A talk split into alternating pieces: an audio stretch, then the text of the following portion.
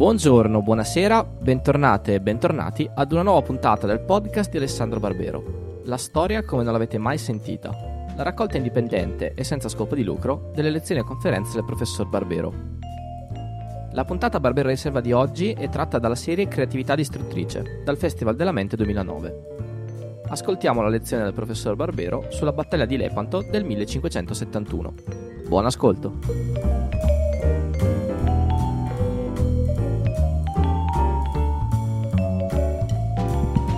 Buonasera. Eh, forse si può alzare un pochettino questa cosa di nuovo, come ieri sera, grazie. Allora, siamo al secondo di questa terna di appuntamenti, alla seconda delle tre battaglie di cui, di cui parleremo. E non è colpa mia, o forse sì invece, va bene, parlerò più forte, il microfono fa quello che può.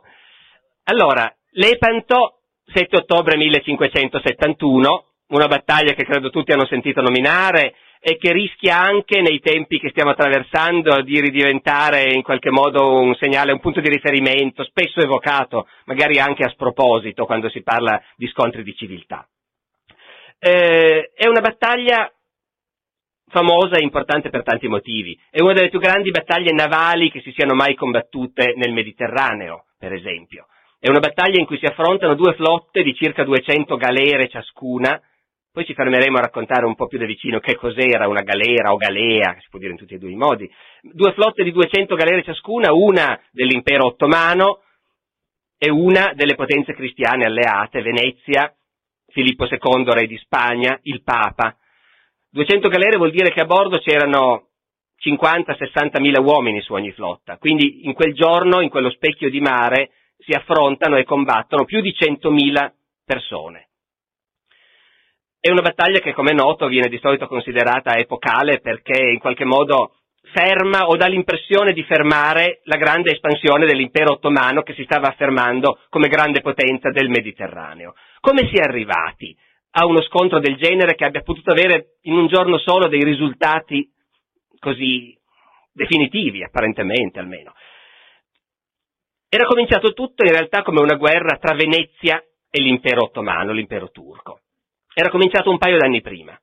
È più o meno intorno al 1569 che l'ambasciatore veneziano a Costantinopoli comincia a mandare dei messaggi un po' meno ottimistici del solito, era un uomo ottimista, si chiamava Marcantonio Barbaro, e da quando era arrivato a Costantinopoli in genere diceva ma no, qui più o meno va tutto bene, i turchi hanno altro per la testa, hanno altre guerre in mente, la pace con Venezia gli sta bene, così come stava benissimo ai veneziani, e poi nel 1569 l'ambasciatore veneziano comincia a mandare dei rapporti in patria dove dice ma veramente nell'arsenale qui a Costantinopoli ci sono dei lavori in corso, più del solito, hanno preso più manodopera del solito. Si dice che abbiano mandato in giro dei messaggeri del sultano con ordine di fabbricare nuove galere. E io cerco di informarmi, mi assicurano che non ce l'hanno con noi, però si sa che in diplomazia non ci si può mai fidare fino in fondo Dopo un po' viene fuori invece che gli ottomani hanno una rivendicazione. Vogliono chiedere a Venezia di cedere all'impero l'isola di Cipro.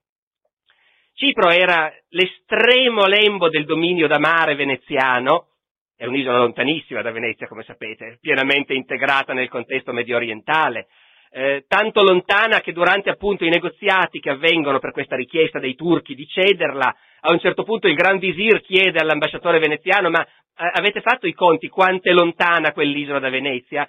E il barbaro dice, beh sì, sono, effettivamente sono 2000 chilometri. E poi lui stesso scrive a casa dicendo, il Gran Visir si è messo a ridere e ha detto, che ne volete fare di quell'isola tanto lontana? Datela a noi che starà meglio. E in realtà noi sappiamo che la popolazione greca di Cipro era profondamente scontenta del dominio veneziano che era un dominio di tipo feudale estremamente pesante, con un assoggettamento durissimo dei contadini, c'era uno scontro religioso fra i cristiani ortodossi di Cipro e i loro padroni cattolici italiani, tanto che molti greci preferivano apertamente stare sotto il dominio turco, dal momento che ai turchi non faceva gran differenza fra cattolici e ortodossi e lasciavano una relativa tolleranza, una relativa libertà di vita religiosa ai loro sudditi. I turchi avevano ottimi motivi per volere Cipro, tra l'altro Cipro era stata musulmana in passato, Venezia aveva sempre riconosciuto una certa dipendenza dell'isola dal sultano, tanto che pagava al sultano un tributo in monete d'oro in cambio del fatto di poter continuare ad avere Cipro. Sta di fatto che a un certo momento il sultano decide che è ora di finirla e che Cipro sia restituita all'Islam, anche perché finché appartiene a Venezia è una base di pirati cristiani i quali da lì vanno ad attaccare le navi che si spostano sulla rotta vitale dall'Egitto a Costantinopoli, vanno ad attaccare le navi che portano i pellegrini musulmani alla Mecca, le navi che portano il tributo dell'Egitto per il tesoro del sultano. Insomma, c'è una tensione crescente, alla fine i turchi dicono ai veneziani ci sono molti motivi per cui Cipro deve tornare a noi. Datecela con le buone e saremo ottimi amici come siamo stati finora. I veneziani hanno un sussulto di orgoglio e decidono di non cederla decidono di affrontare la guerra. Sono molto sicuri di sé, si considerano ancora la più grande potenza navale del Mediterraneo e quando è chiaro che il sultano fa armare una flotta, armano anche loro una flotta.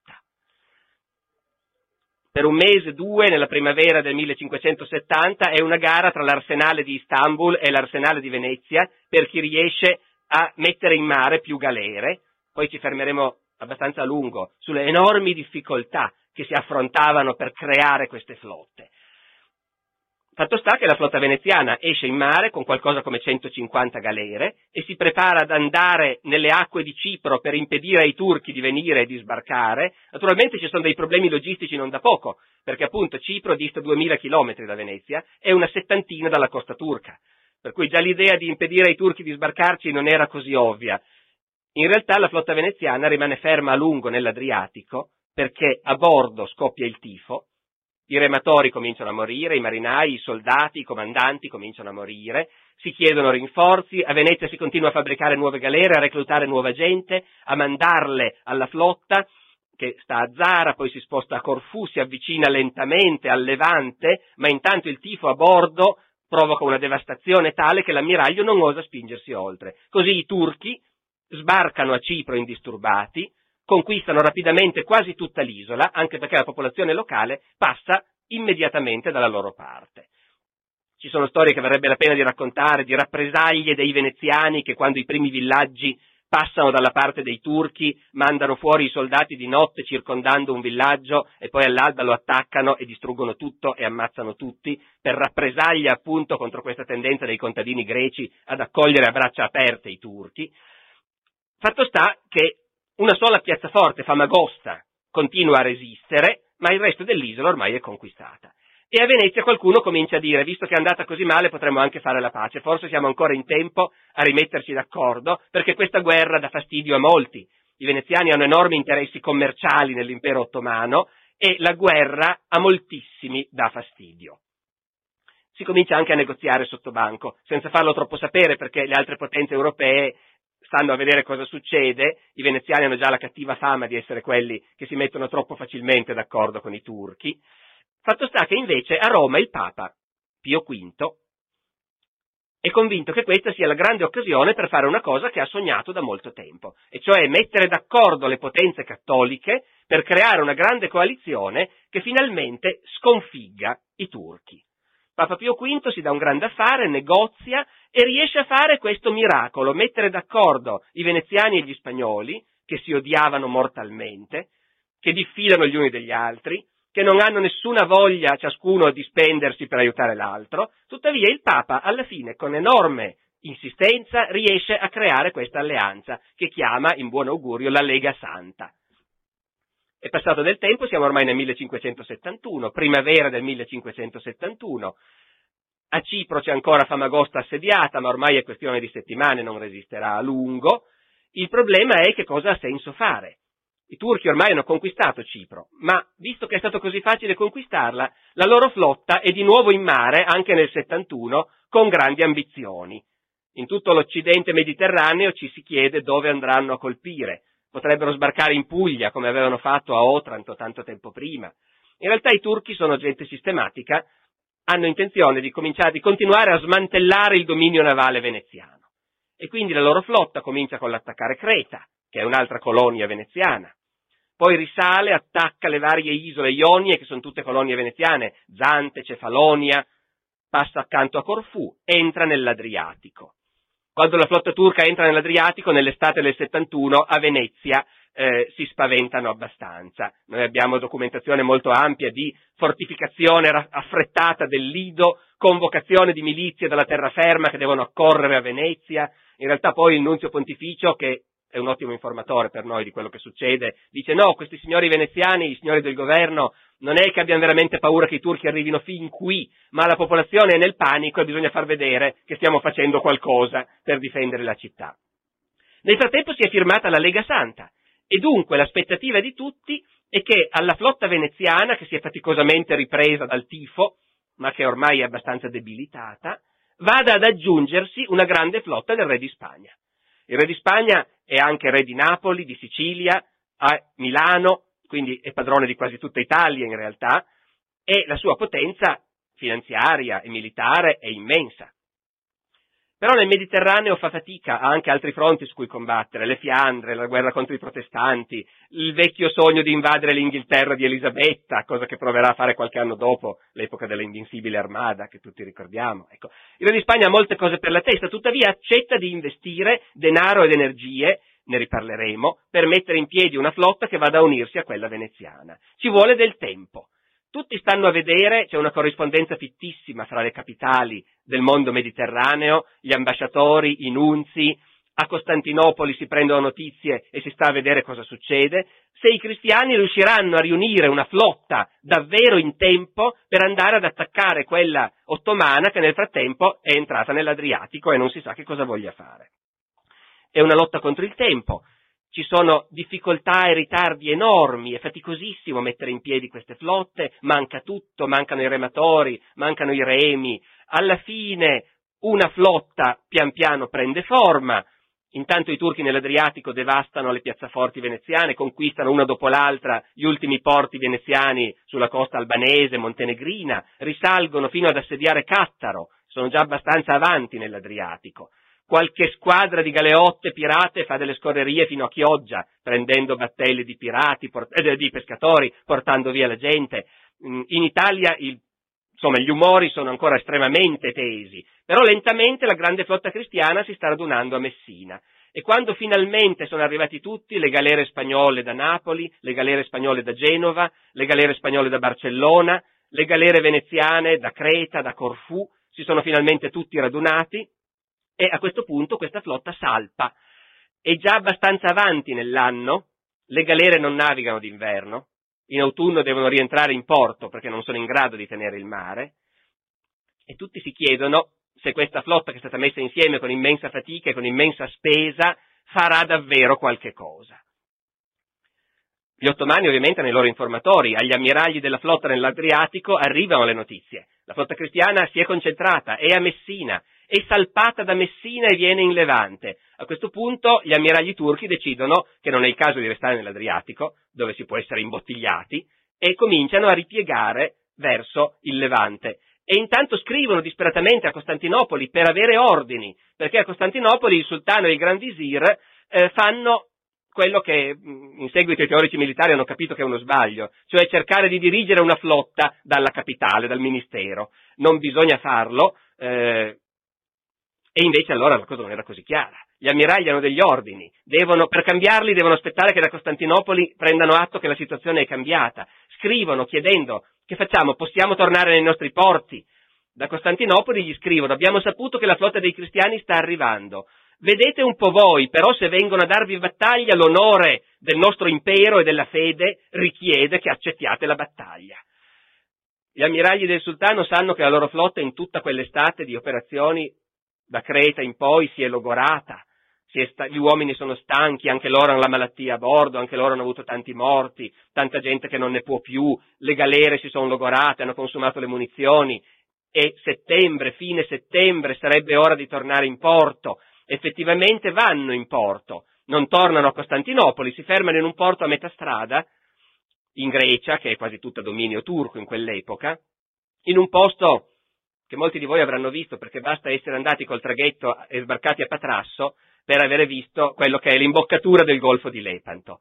Appena oltre Patrasso, appena oltre il ponte che c'è adesso, eh, c'è questo piccolo porto di Lepanto nel punto in cui lo stretto è particolarmente stretto, due forti turchi lo controllano ai due lati, lì la flotta ottomana va a mettersi al sicuro e scrivono a Costantinopoli, potremmo anche restare qua tutto l'inverno tutto sommato, intanto ci rafforziamo, ci riposiamo, reclutiamo nuovi soldati, nuovi rematori, ripariamo le galere. E da Costantinopoli non arrivano nuovi ordini. E intanto la flotta cristiana viene avanti, arriva a Corfù, il Mediterraneo è pieno di spie, di informatori, tutti sanno tutto, anche se con grande lentezza e ritardo. Si sa che la flotta ottomana, ormai debilitata dalla lunga campagna estiva, mentre la flotta cristiana è fresca, nuova, non ha ancora combattuto, è stata appena messa insieme, intatta. Ecco, si sa che la flotta ottomana si è ritirata a Lepanto, gli ammiragli cristiani decidono di andare a vedere se viene fuori. Se i turchi non venissero fuori, la flotta cristiana potrebbe soltanto incrociare avanti e indietro e poi, ormai sono i primi di ottobre, si tornerebbe a casa. Qualcuno degli ammiragli cristiani pensa fin dall'inizio che sarebbe meglio tornare a casa e basta. Per esempio Gianandrea Doria, che comandava le galere genovesi, di cui undici erano di sua proprietà e non gli piaceva rischiare di sciuparle, e di conseguenza fin dall'inizio aveva pensato che tutto sommato forse non ne verrà fuori niente e sarà meglio. Ecco. Eh, però il mondo li guarda, tutto il mondo cattolico sa che è stato fatto questo immenso sforzo per andare a sfidare i turchi. Come si fa a tornare indietro senza averci almeno provato? Per cui la flotta cristiana si porta fino all'imboccatura del Golfo di Lepanto e gli ammiragli turchi discutono, rileggono i loro ordini. I loro ordini sono chiarissimi. Il sultano ha detto se la flotta dei miscredenti verrà ad affrontarvi, dovete dare battaglia per l'onore dell'impero e della fede e non osano disobbedire, escono. Escono dal Golfo e lì, appunto, all'alba del 7 ottobre, le vedette delle due flotte avvistano le vele della flotta nemica in avvicinamento. Ci vogliono ore ore ore perché si avvicinino e quando sono finalmente abbastanza vicine comincia questa battaglia che dura tutto il pomeriggio. E che cos'è una battaglia di galere? Le galere sono delle navi che vanno sia a remi sia a vela. Immaginate un barcone di 40 metri, basso, ha soltanto un ponte e una stiva, ma non abitabile, la gente dorme sul ponte. È lungo 40 metri e largo 5, strettissimo quindi. Ed è stracarico di uomini, perché la grandezza della galera, quello che la rende una nave estremamente efficiente per il Mediterraneo, è che appunto può andare sia a vela sia a remi. Nel Mediterraneo ci sono spesso bonacce improvvise, le navi da carico stanno ferme giorni e settimane, le navi da guerra non possono permetterselo. Vai a vela quando puoi per non far affaticare troppo i rematori che si stancano presto. E se sono stanchi al momento in cui incontri il nemico non va bene. Però hai i rematori, quando c'è bisogno di andare in velocità, quale che sia il vento, la galera può farlo. Quindi è uno strumento estremamente duttile. Per farlo e per andare veloce ha bisogno di un'enorme quantità di rematori. Su questi 40 metri per 5 ci stanno stipati come minimo 150 galeotti che remano, più i marinai che devono manovrare le vele, il timone e così via. Ci sono alcuni cannoni sulla prua e ci sono i cannonieri che devono manovrarli. C'è il comandante, i suoi ufficiali. Poi però per combattere questi cannoncini non bastano. Se due galere si avvicinano l'una all'altra, hanno il tempo di tirare una salva prima di venire dentro. E così la battaglia in realtà si combatte sparando all'impazzata finché ci si avvicina, ma poi la battaglia consiste nel fatto che le galere si incastrano le une nelle altre, si speronano, non per affondarsi, in genere non riescono a affondarsi speronandosi, ma perché le galere sono anche cariche di soldati che appena si viene a contatto combattono come se fossero per terra, con la differenza che sulle galere non si può arretrare tanto perché si finisce in mare. Quindi sulla galera, 40 metri per 5, oltre ai 150 ma a volte anche 200 rematori, oltre a una cinquantina di uomini d'equipaggio, ci stanno anche un centinaio di soldati, armati fino ai denti, che quando le galere si incastrano le une nelle altre cominciano a combattere. Ciascuno a suo modo. I turchi hanno i giannizzeri armati d'archibugio e poi hanno la loro cavalleria temutissima sulla terraferma, che però sulle galere non si porta i cavalli, naturalmente, che combatte con arco e frecce, sulle galere non è l'ideale, ma questo hanno. La fanteria cristiana è più forte, lo sanno tutti, è armata di archibugio e di picca, sa manovrare usando sia la forza d'urto della picca sia la forza di fuoco dell'archibugio, è corazzata, i soldati hanno tutti il morione, la corazza, mentre i turchi non usano sostanzialmente armature. Insomma, Ci sono molti buoni motivi per cui i cristiani sono andati ad affrontare la battaglia dicendo se loro vengono fuori è la volta che li sconfiggiamo. Del resto, e lo dico perché di solito si dice che Lepanto fu la battaglia che infranse il mito dell'invincibilità dei turchi sul mare. In realtà se uno legge la corrispondenza fra le corti cristiane in quei mesi, tutti dicono speriamo solo che si arrivi alla battaglia perché è la volta che li annientiamo. Come disse Papa Pio V, è la volta che spezzeremo le corna a quell'indomita bestia, che sarebbe il sultano. Ecco. Eh, ed è quello che succede. Le due flotte sono più o meno della stessa forza come numero di galere, forse i turchi un po' meno, però i cristiani sono freschi e i turchi sono logori. La fanteria cristiana è sostanzialmente meglio armata di quella turca, le galere cristiane portano di solito più cannoni di quelle turche. Il risultato è che in questo immenso macello progressivamente i turchi vengono sconfitti, che vuol dire che progressivamente la fanteria cristiana conquista, cattura le galere del nemico. Catturare una galera vuol dire che sei andato avanti combattendo in mezzo al sangue fino in fondo, macellando tutti quelli che ti trovi di fronte oppure buttandoli in mare. Qualche duello viene vinto dai turchi, la grande maggioranza dei duelli sono vinti dai cristiani. Alla sera la flotta turca è distrutta, soltanto una piccola squadra, quella dei pirati algerini, che sono i migliori di tutti, i migliori marinai di tutti, la sanno lunga, riescono a scamparla prendendo l'alto mare e si portano via anche qualche galera cristiana catturata. Ma il grosso della flotta è annientato. Moltissime galere sono catturate e trascinate poi via, quelle troppo malandate vengono lasciate rompersi nel mare, poche affondano per il fuoco dei cannoni. E la gente a bordo, eh, quando si può, se i rematori dei turchi erano schiavi cristiani, si cerca di liberarli, se ne liberano parecchie migliaia ma come vedremo fra poco i rematori non erano tutti schiavi, tutt'altro. Il resto della gente va a fondo con le sue galere o viene massacrato durante il combattimento. Di quei 60.000 uomini che c'erano a bordo delle galere turche, appunto, qualche migliaio che erano schiavi cristiani si salvano, gli altri sono andati. Anche a bordo delle galere cristiane sono morti e feriti dappertutto, i feriti continueranno a morire negli ospedali di Messina e di Genova per tutto l'inverno, però di fatto la flotta cristiana è intatta, ha perso pochissime galere, le 200 galere del nemico sono svanite, non ci sono più.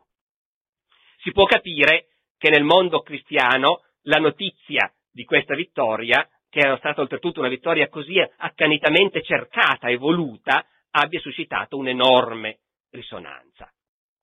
Uno dei fenomeni più impressionanti della battaglia di Lepanto è il fatto che nel giro di pochi mesi dopo la battaglia viene pubblicata dai tipografi italiani e spagnoli e francesi una marea di instant book, diremmo noi oggi, di veri e propri libri, storie oppure opuscoli, poesie, cartine, Chiunque in Occidente nel giro di pochi mesi può, se ha qualche soldo in tasca, comprarsi la stampina con tutte le galere che si sono affrontate a Lepanto, con i nomi di tutti i comandanti, con i nomi dei turchi più importanti fatti prigionieri e così via. È un esempio impressionante della potenza della stampa già in questo maturo rinascimento, insomma, che è il tardo 500. E da allora in poi Lepanto non ha mai cessato di risuonare appunto come una data memorabile nella storia del Mediterraneo e in genere nella storia del confronto tra il mondo cristiano e il mondo islamico. Io però ora vorrei fare con voi, eh, chi c'era già ieri sa che questa è la scommessa, oltre a raccontare la battaglia, andare a vedere un po' più da vicino cosa ha voluto dire per questi governi mettere in piedi queste flotte, per questi governi e per i popoli che gli ubbidivano, ben inteso. Perché io vi ho raccontato la battaglia di Lepanto come si fa di solito alla storia militare. Ci sono delle flotte e si affrontano e come mai ci sono delle flotte? E sono state suscitate dal nulla con la bacchetta magica? È stato facile metterle insieme o è stato difficile?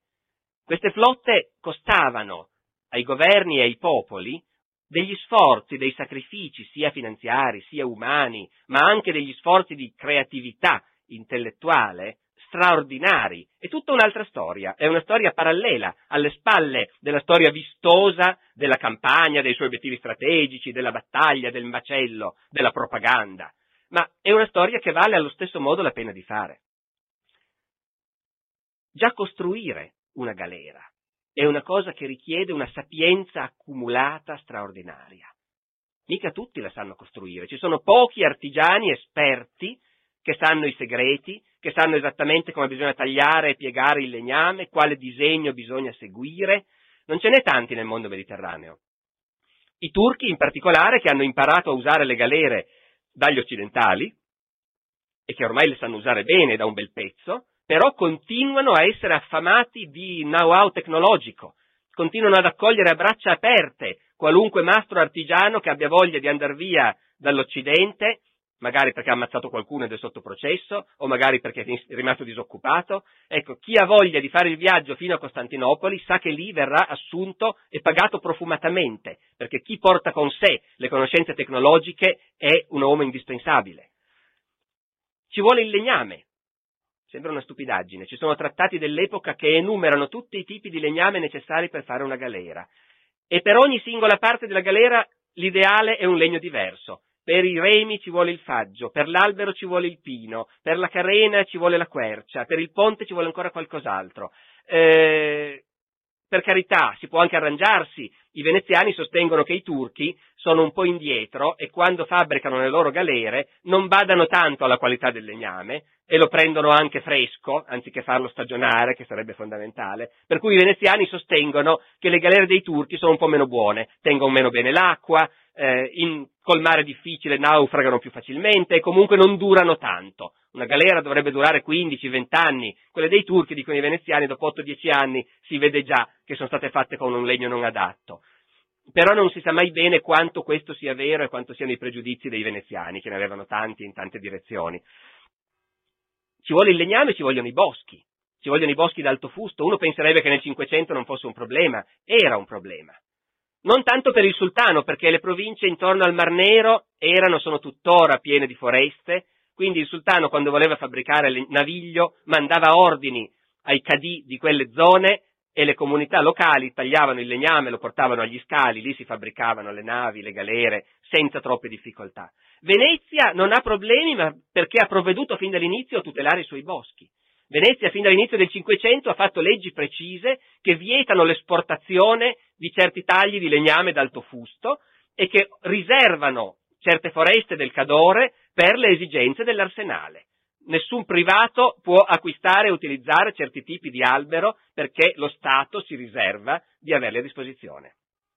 Il re di Spagna, che a questo non ha mai pensato in tempo e che governa un paese che fin dal Medioevo per colpa della pastorizia ha visto abbattere le sue foreste per fare pascoli per le pecore, il re di Spagna ha dei problemi serissimi.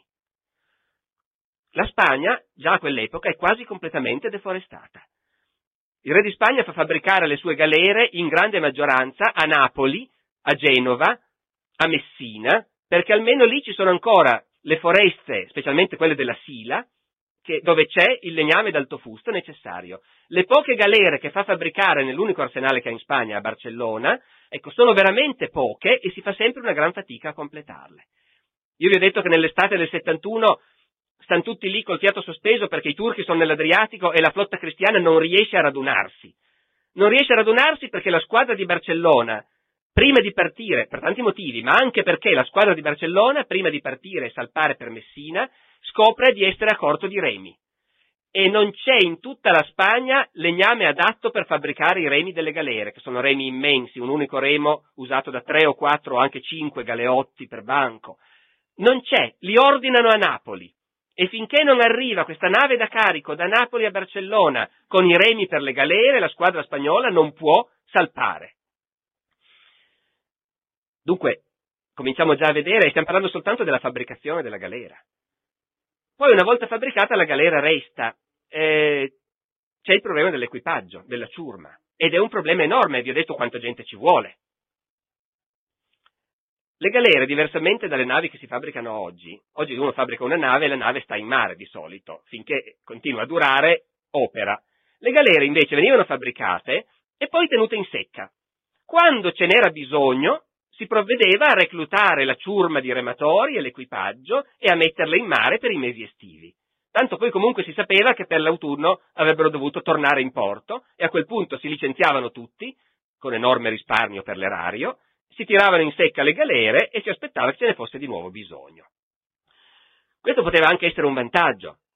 Quando a Venezia si sparge la voce che il turco sta armando, e le autorità veneziane decidono che guerra o no, intanto è meglio mettere in mare la flotta, nell'arsenale di Venezia ci sono 100 galere pronte, smontate, bisogna soltanto rimontarle e le maestranze dell'arsenale sono in grado di farlo in un paio di mesi sostanzialmente.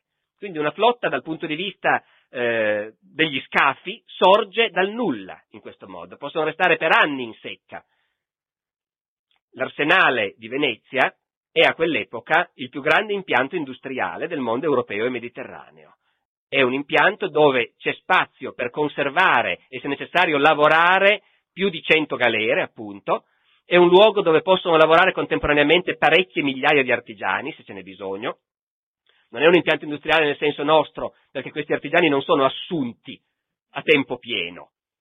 Sono gli artigiani veneziani, i carpentieri, i calafati, i remaioli e così via, che vengono chiamati in arsenale quando ce n'è bisogno. Però il governo veneziano è talmente disposto a spendere per essere sicuro di avere sempre a disposizione la manodopera, che ha degli accordi con le corporazioni artigiane che garantiscono a questi artigiani dei privilegi inauditi altrove in Europa nel, al tempo. I carpentieri, i calafati, i fabbricanti di remi di Venezia hanno il privilegio che ognuno sta alla sua bottega e lavora. Ma se un giorno non ha lavoro, ha diritto ad andare all'arsenale e riscuotere la paga di quel giorno. Che ci sia bisogno di lui o che non ci sia bisogno. In questo modo, però, la Repubblica sa di avere il completo controllo sulle sue forze artigiane. Sono tutti schedati, elencati, registrati e quando c'è bisogno devono mollare la bottega e venire a lavorare alle galere dello Stato nell'arsenale. Dicevo che l'arsenale di Venezia è il più grande impianto industriale del Mediterraneo e dell'Europa, il secondo è l'arsenale di Costantinopoli, che è stato messo in piedi dai turchi a imitazione di quello veneziano, con delle differenze, con anche dei miglioramenti, e perfino più grande ci sono qualcosa come 200 capannoni, in ognuno dei quali si può lavorare a una galera, se ce n'è bisogno. I turchi sono sempre a corto di manodopera specializzata, ma la fanno venire volentieri dall'Occidente, pagandola molto bene quando si può, eh, la fanno venire dai loro possedimenti greci, i greci sono un popolo marinaro, diversamente dai turchi, quindi hanno un'esperienza accumulata, e non c'è a Costantinopoli questa regola che gli artigiani, anche se non c'è bisogno di loro, possono venire e farsi pagare lo stesso. E gli ambasciatori veneziani trovano che è una cosa molto saggia. Ci sono lettere degli ambasciatori che dicono non è come da noi che ci sveniamo per pagare tutta questa gente anche quando non serve a niente. Il sultano li chiama quando ne ha bisogno e vengono, naturalmente. Ecco. Eh, stiamo ancora sempre parlando degli scafi, del fatto di rimontare le galere già esistenti, rimetterle in mare, vedere se tengono ancora bene, eh, e una volta che hai lo scafo e lo devi riempire di equipaggio e di soldati, come si fa? Un'idea un po' diffusa è quella che fossero essenzialmente schiavi quelli che remavano sulle galere. In realtà non è così, la cosa è molto più complessa. Gli schiavi c'erano, perché nel Mediterraneo di quell'epoca l'impero ottomano da una parte e l'impero spagnolo dall'altra si consideravano ufficialmente nemici, erano nemici in perpetuo, non hanno mai fatto un trattato, un accordo di pace, non, avevano, non si scambiavano ambasciatori, di conseguenza in mare, quando una galera del sultano catturava un'imbarcazione appartenente al re di Spagna, e quindi un'imbarcazione spagnola, ma anche italiana naturalmente, del sud, eh, automaticamente si riduceva in schiavitù l'equipaggio. La stessa cosa facevano naturalmente i cristiani. Le galere del re di Spagna, le galere di Napoli, di Sicilia, le galere dei cavalieri di Malta, quando intercettavano in mare un qualunque vascello musulmano, non necessariamente da guerra, eh, anche i mercantili, anzi soprattutto si cercavano i mercantili, oltre a prendere tutto, tutti quelli che erano a bordo venivano immediatamente fatti schiavi e messi ai remi. Esistevano gli schiavi per via di questa ostilità inveterata, perché naturalmente né i cristiani né i musulmani potevano, in base alla loro legge, ridurre in schiavitù i correligionari. I musulmani potevano avere soltanto schiavi cristiani, i cristiani potevano avere soltanto schiavi musulmani. Quindi gli schiavi c'erano. Venezia, che si sforzava di restare in pace con i turchi, che era stata in pace con i turchi per gran parte della sua storia, che aveva un ambasciatore stabile a Costantinopoli, cosa che il re Filippo non avrebbe mai fatto. Il re Filippo aveva due o trecento spie a Costantinopoli e, e più volte mandava assassini per cercare di avvelenare il sultano, ma ambasciatori non li aveva. Venezia, che coi turchi cercava di restare in pace, aveva degli accordi col sultano, per cui a bordo delle sue galere schiavi musulmani non ne teneva. E dunque, sulle galere veneziane schiavi non ce n'è. Su quelle turche e su quelle spagnole ce ne sono, ma non erano tanti. Lo sappiamo dai prezzi, i prezzi degli schiavi erano molto alti in quel momento. Vuol dire che complessivamente la pirateria da una parte e dall'altra non forniva quella gran quantità di manodopera. E lì, lì sono questioni economiche. Se gli schiavi costano troppo, intanto vuol dire che non ce ne sono proprio, e poi comunque non è il modo migliore di armare le galere. Sulla flotta turca c'erano forse 20 o 30 galere a Lepanto, armate di schiavi. Le flotte del re di Spagna avevano schiavi a bordo, ma su ogni galera li mescolavano con altri tipi di eh, rematori. E allora, se non ci sono gli schiavi, come si fa? La grande soluzione che trovano i governi dell'epoca è, come dice la parola stessa, di condannare alla galera le persone condannate per reati comuni. E in quel momento che il nome galera, che, vol- che indicava un tipo di nave, eh, passa a indicare anche la prigione.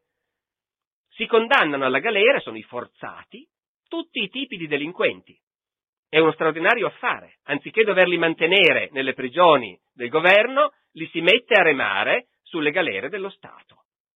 Sono una presenza comune in tutto l'Occidente in questi secoli, i forzati, che dopo essere stati condannati dai tribunali della loro città vengono condotti in convoglio, in catene, al porto più vicino, dove vengono imbarcati sulle galere e messi a remo e lì di nuovo incatenati. Lo fanno anche i turchi che imitano questa cosa, si rendono conto che è utile e anche i turchi cominciano a stabilire che per molte pene i cadì possono sostituire la detenzione o le pene corporali con un certo periodo di galera. Chi va in galera? Tutti. Dal piccolo delinquente che si è preso un paio d'anni perché ha rubato una pagnotta, all'assassino, l'uxoricida, l'eretico, fra i galeotti si trova di tutto, la gran parte sono povera gente naturalmente, ma ci si trova anche il sacerdote che si è spretato e che poi è stato ripreso dall'Inquisizione, eh, ci si trova l'intellettuale che però appunto ha ammazzato la moglie in un attacco di gelosia, eh, ci si trova di tutto, c'è in Cervantes nel Don Chisciotte, una grande scena in cui Don Chisciotte incontra appunto un convoglio di forzati, siamo in Spagna, che vanno a Barcellona per essere imbarcati sulle galere e li interroga e c'è la gente più diversa fra questi forzati. Perfino nei paesi che non tengono flotte di galere i forzati vengono condannati e poi vengono venduti ai governi che ne hanno bisogno. Così, per esempio, un piccolo Stato italiano che non avesse un accesso al mare, però condannava alla galera e poi vendeva a Genova o al Papa i suoi forzati. Vendeva vuol dire, ecco qua un forzato, condannato a cinque anni, ci pagate dieci ducati all'anno, ve lo lasciamo. Naturalmente si preferivano i forzati, come si diceva allora, di buona condanna, cioè quelli con condanne lunghe. Gli ammiragli protestavano quando gli mandavano gente condannata a un anno. In un anno fanno appena in tempo a imparare il mestiere. Gli ammiragli chiedevano ai tribunali di essere severi e mandare appunto il termine corrente nelle loro lettere forzati di buona condanna. Cinque anni, dieci anni, a vita, meglio ancora. Quelli sono gente che renderà, imparerà il mestiere e saranno i migliori. E... Peraltro gli ammiragli scrivono anche ai tribunali dicendo questo uso di interrogare i sospetti con la tortura della corda, che è universalmente diffuso nell'Europa del Rinascimento e dell'età moderna, la tortura della corda consiste nel fatto che ti legano le mani dietro e poi ti tirano su con una carrucola e poi ti lasciano ricadere bruscamente a mezz'aria e fa molto male, evidentemente. Non si rischia di morire, quindi è una tortura perfetta per i tribunali, ma se va male ci si può slogare le spalle e comunque per un bel po' di tempo non si è più in grado di remare. Bene, ci sono ammiragli che scrivono ai tribunali dicendo fareste meglio a non usare più la tortura della corda, perché i forzati che ci mandate sono rovinati da questa tortura. E dunque i forzati, ma anche i forzati non sono mai abbastanza. Noi sappiamo che dappertutto c'è un'ansia di trovare gente da mettere ai remi e non bastano. I tribunali si danno da fare, si ingegnano, condannano, ma comunque nessuna galera può essere armata soltanto con forzati. E allora come si fa? E qui la cosa cambia molto a seconda degli stati. Venezia, che per antica tradizione è una potenza marinara, ha elaborato nel corso dei secoli le sue abitudini, le sue consuetudini, le sue leggi, Venezia usa un sistema estremamente semplice. È dovere di tutti quanti, se ce n'è bisogno, andare a remare in galera. In altre parole, il governo può pretendere dalla società civile la fornitura di reclute da mettere a remare. Naturalmente non incatenati come forzati, li si mette a remare, sono cittadini che prestano il loro servizio, per quell'anno quando ce n'è bisogno. E tutto questo viene elaborato con attenzione, con negoziati con le comunità. La città di Venezia deve fornire 10.000 rematori. Questi 10.000 rematori li forniscono innanzitutto le corporazioni, ma anche le confraternite religiose, le grandi scuole di Venezia, una grande confraternita che ha decine di migliaia di adepti, negozia col governo la fornitura di un certo numero di reclute per il remo. Le comunità di terraferma devono fornirle quando ce n'è bisogno. Vicenza 1000, Verona 2000. E poi tocca alle autorità locali cercare ovviamente, sorteggiare, cercare volontari se ci sono, a volte ci sono anche. La battaglia di Lepanto è combattuta in epoca di disoccupazione, di carestia, i volontari si trovano anche nei luoghi abituati al mare come Venezia. I turchi fanno la stessa cosa. Il sultano ha accordi precisi con i suoi sudditi. Io garantisco la pace, garantisco a ognuno la libertà di praticare la sua religione, ma in cambio tutti mi devono aiutare quando ne ho bisogno. Ogni comunità, che sia musulmana o che sia cristiana, perché l'impero ottomano possiede la Grecia e i Balcani, è popolato per metà da cristiani, ogni comunità, quando ce n'è bisogno, deve fornire i rematori. Al palazzo di Topkapi a Istanbul, dove ha sede il sultano e il governo, ci sono i registri con gli elenchi di tutti i villaggi dell'impero ciascuno dei quali quanti abitanti ha e quindi quanti rematori deve fornire.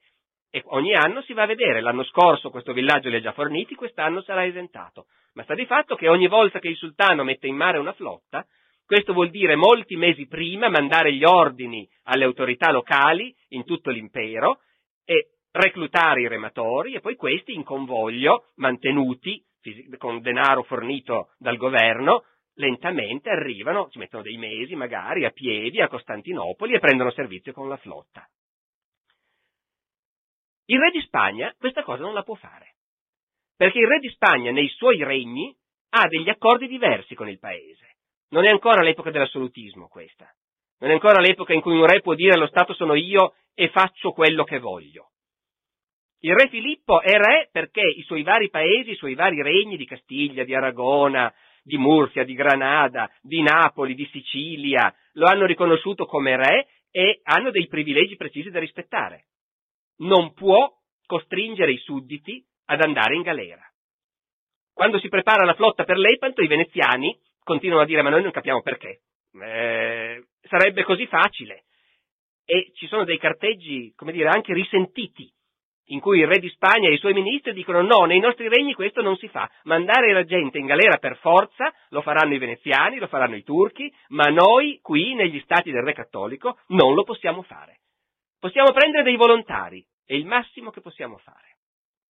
Ora i volontari, c'è un termine specifico per indicarli nell'italiano di quei secoli, li chiamano i buona voglia.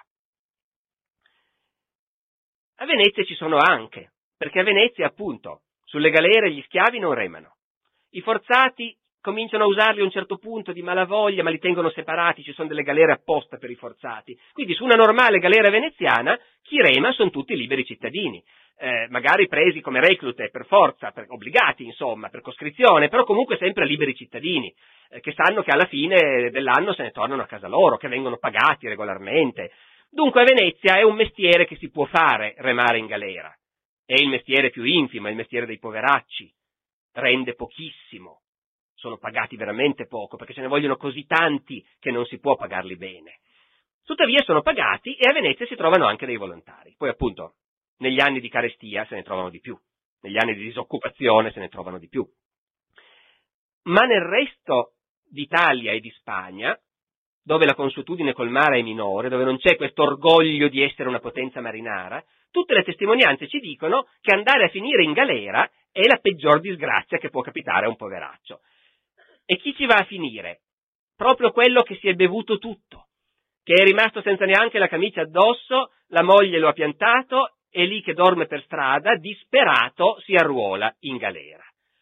Il vagabondo, che dopo un po' la polizia gli dice, senti, o sgombri o comunque ti imbarchi e ti fai il tuo turno in galera e il vagabondo, tutto sommato, se lo fa il suo turno, volontario, anche lui ufficialmente pagato. Ma... Ecco. Questi buona voglia sono difficili da trovare.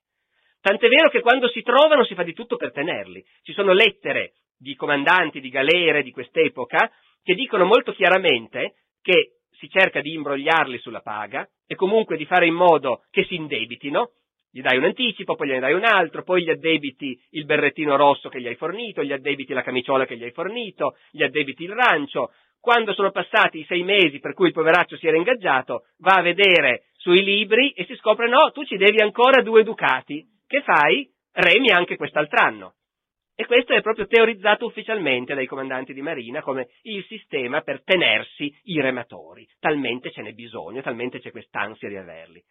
Nel regno di Napoli c'è un sistema ancora più straordinario di reclutare gente.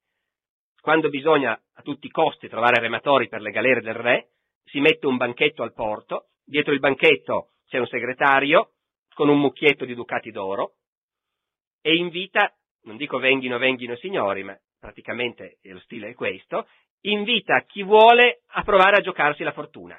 I soldi oppure l'imbarco in galera, a seconda di come va a finire. Quando ha trovato due poveracci che ci stanno, impresta a ciascuno sei ducati, che sarebbero la paga un, dei sei mesi di servizio, impresta a ciascuno sei ducati. Poi loro se li giocano ai dadi. Quello che vince prende i sei ducati dell'altro, i suoi li restituisce al segretario, quindi ha pagato il suo debito, e se ne va con i sei ducati che ha guadagnato. Quello che ha perso ha ricevuto in prestito dal re sei ducati e non li può restituire e di conseguenza si fa il suo anno di galera. E in questo modo vengono armate le galere cristiane che vanno ad affrontare quelle ottomane a Lepanto. Questo è il genere di umanità che c'era a bordo di quelle galere. Questo è il genere di impatto che questo sforzo bellico ha, non soltanto appunto sui governi, ma sulle società.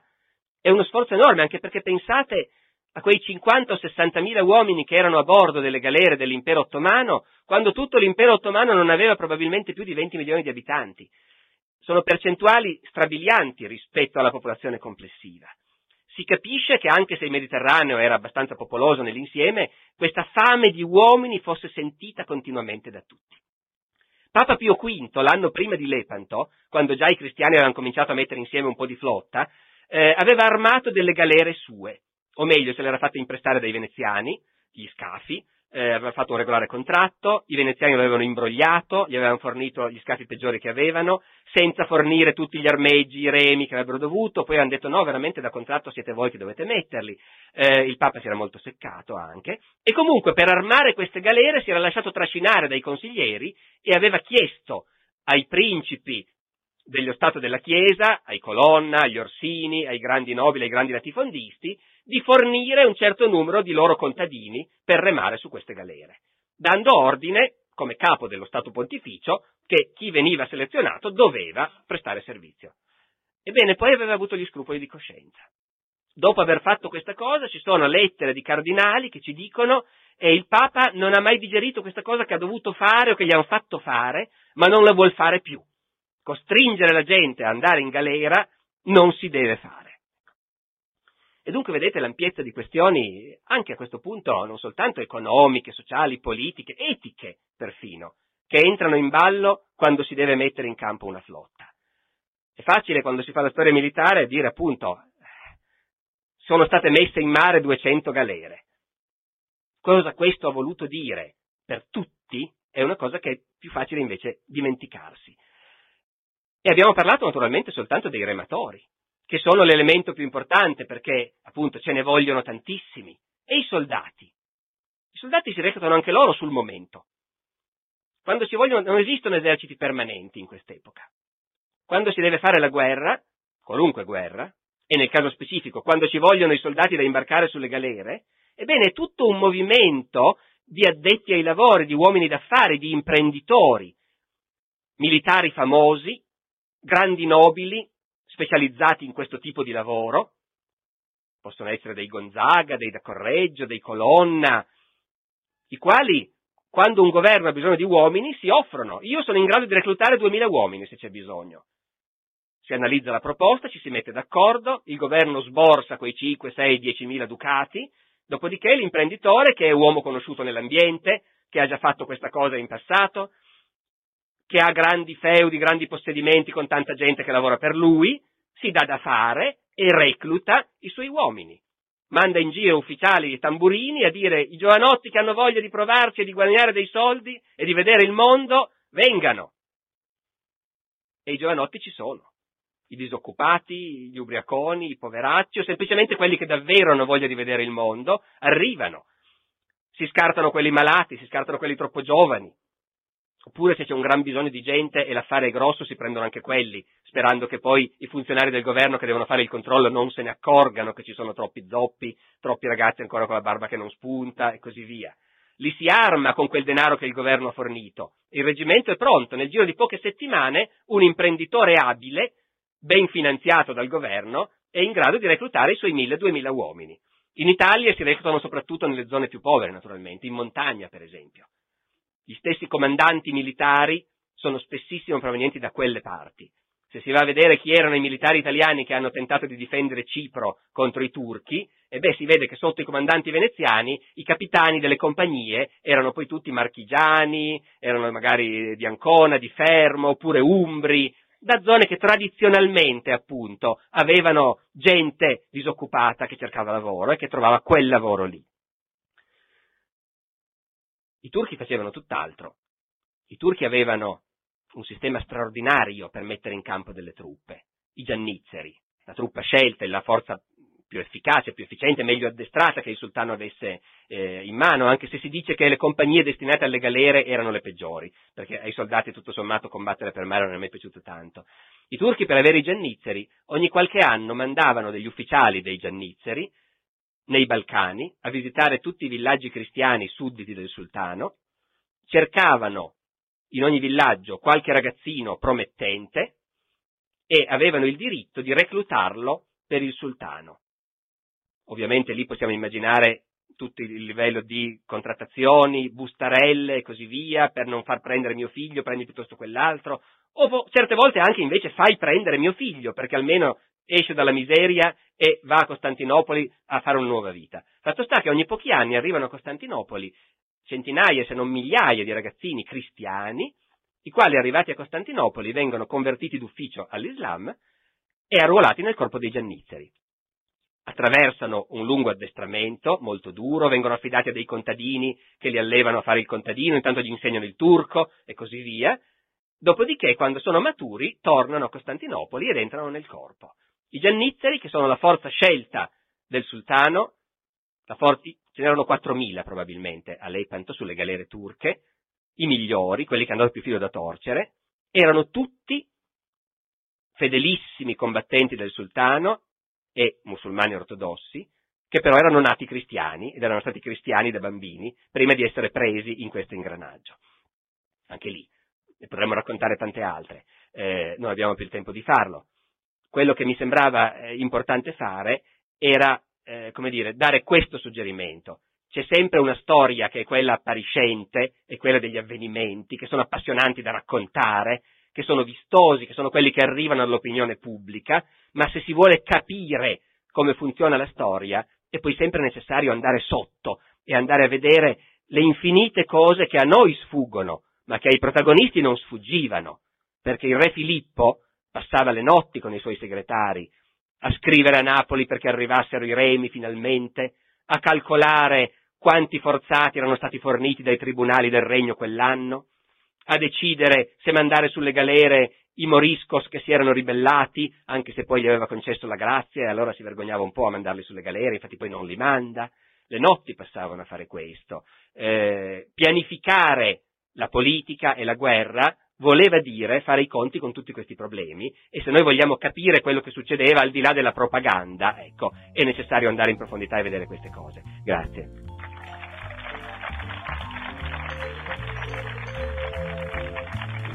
Grazie per aver ascoltato questa puntata del podcast di Alessandro Barbero. Nella descrizione dell'episodio trovate il link al sito del Festival della Mente da cui viene questa lezione. Le altre puntate della serie Creatività distruttrice sono pubblicate come puntate numero 39 e numero 41. Come sempre, anche questo mercoledì ci troviamo con tutta la community su Discord per il consueto palco del mercoledì. Un'oretta di chiacchiere sulla storia, la società e su più o meno tutto quello che ci viene in mente che ruota intorno ai temi del podcast. Ci troviamo mercoledì 14 alle 21, il link è nella descrizione dell'episodio. La musica è come sempre il George Street Shuffle di Kevin MacLeod in Competech.com, pubblicato con licenza Creative Commons CC BY 4.0. Ci sentiamo la settimana prossima con una nuova puntata del podcast di Alessandro Barbero. Ciao!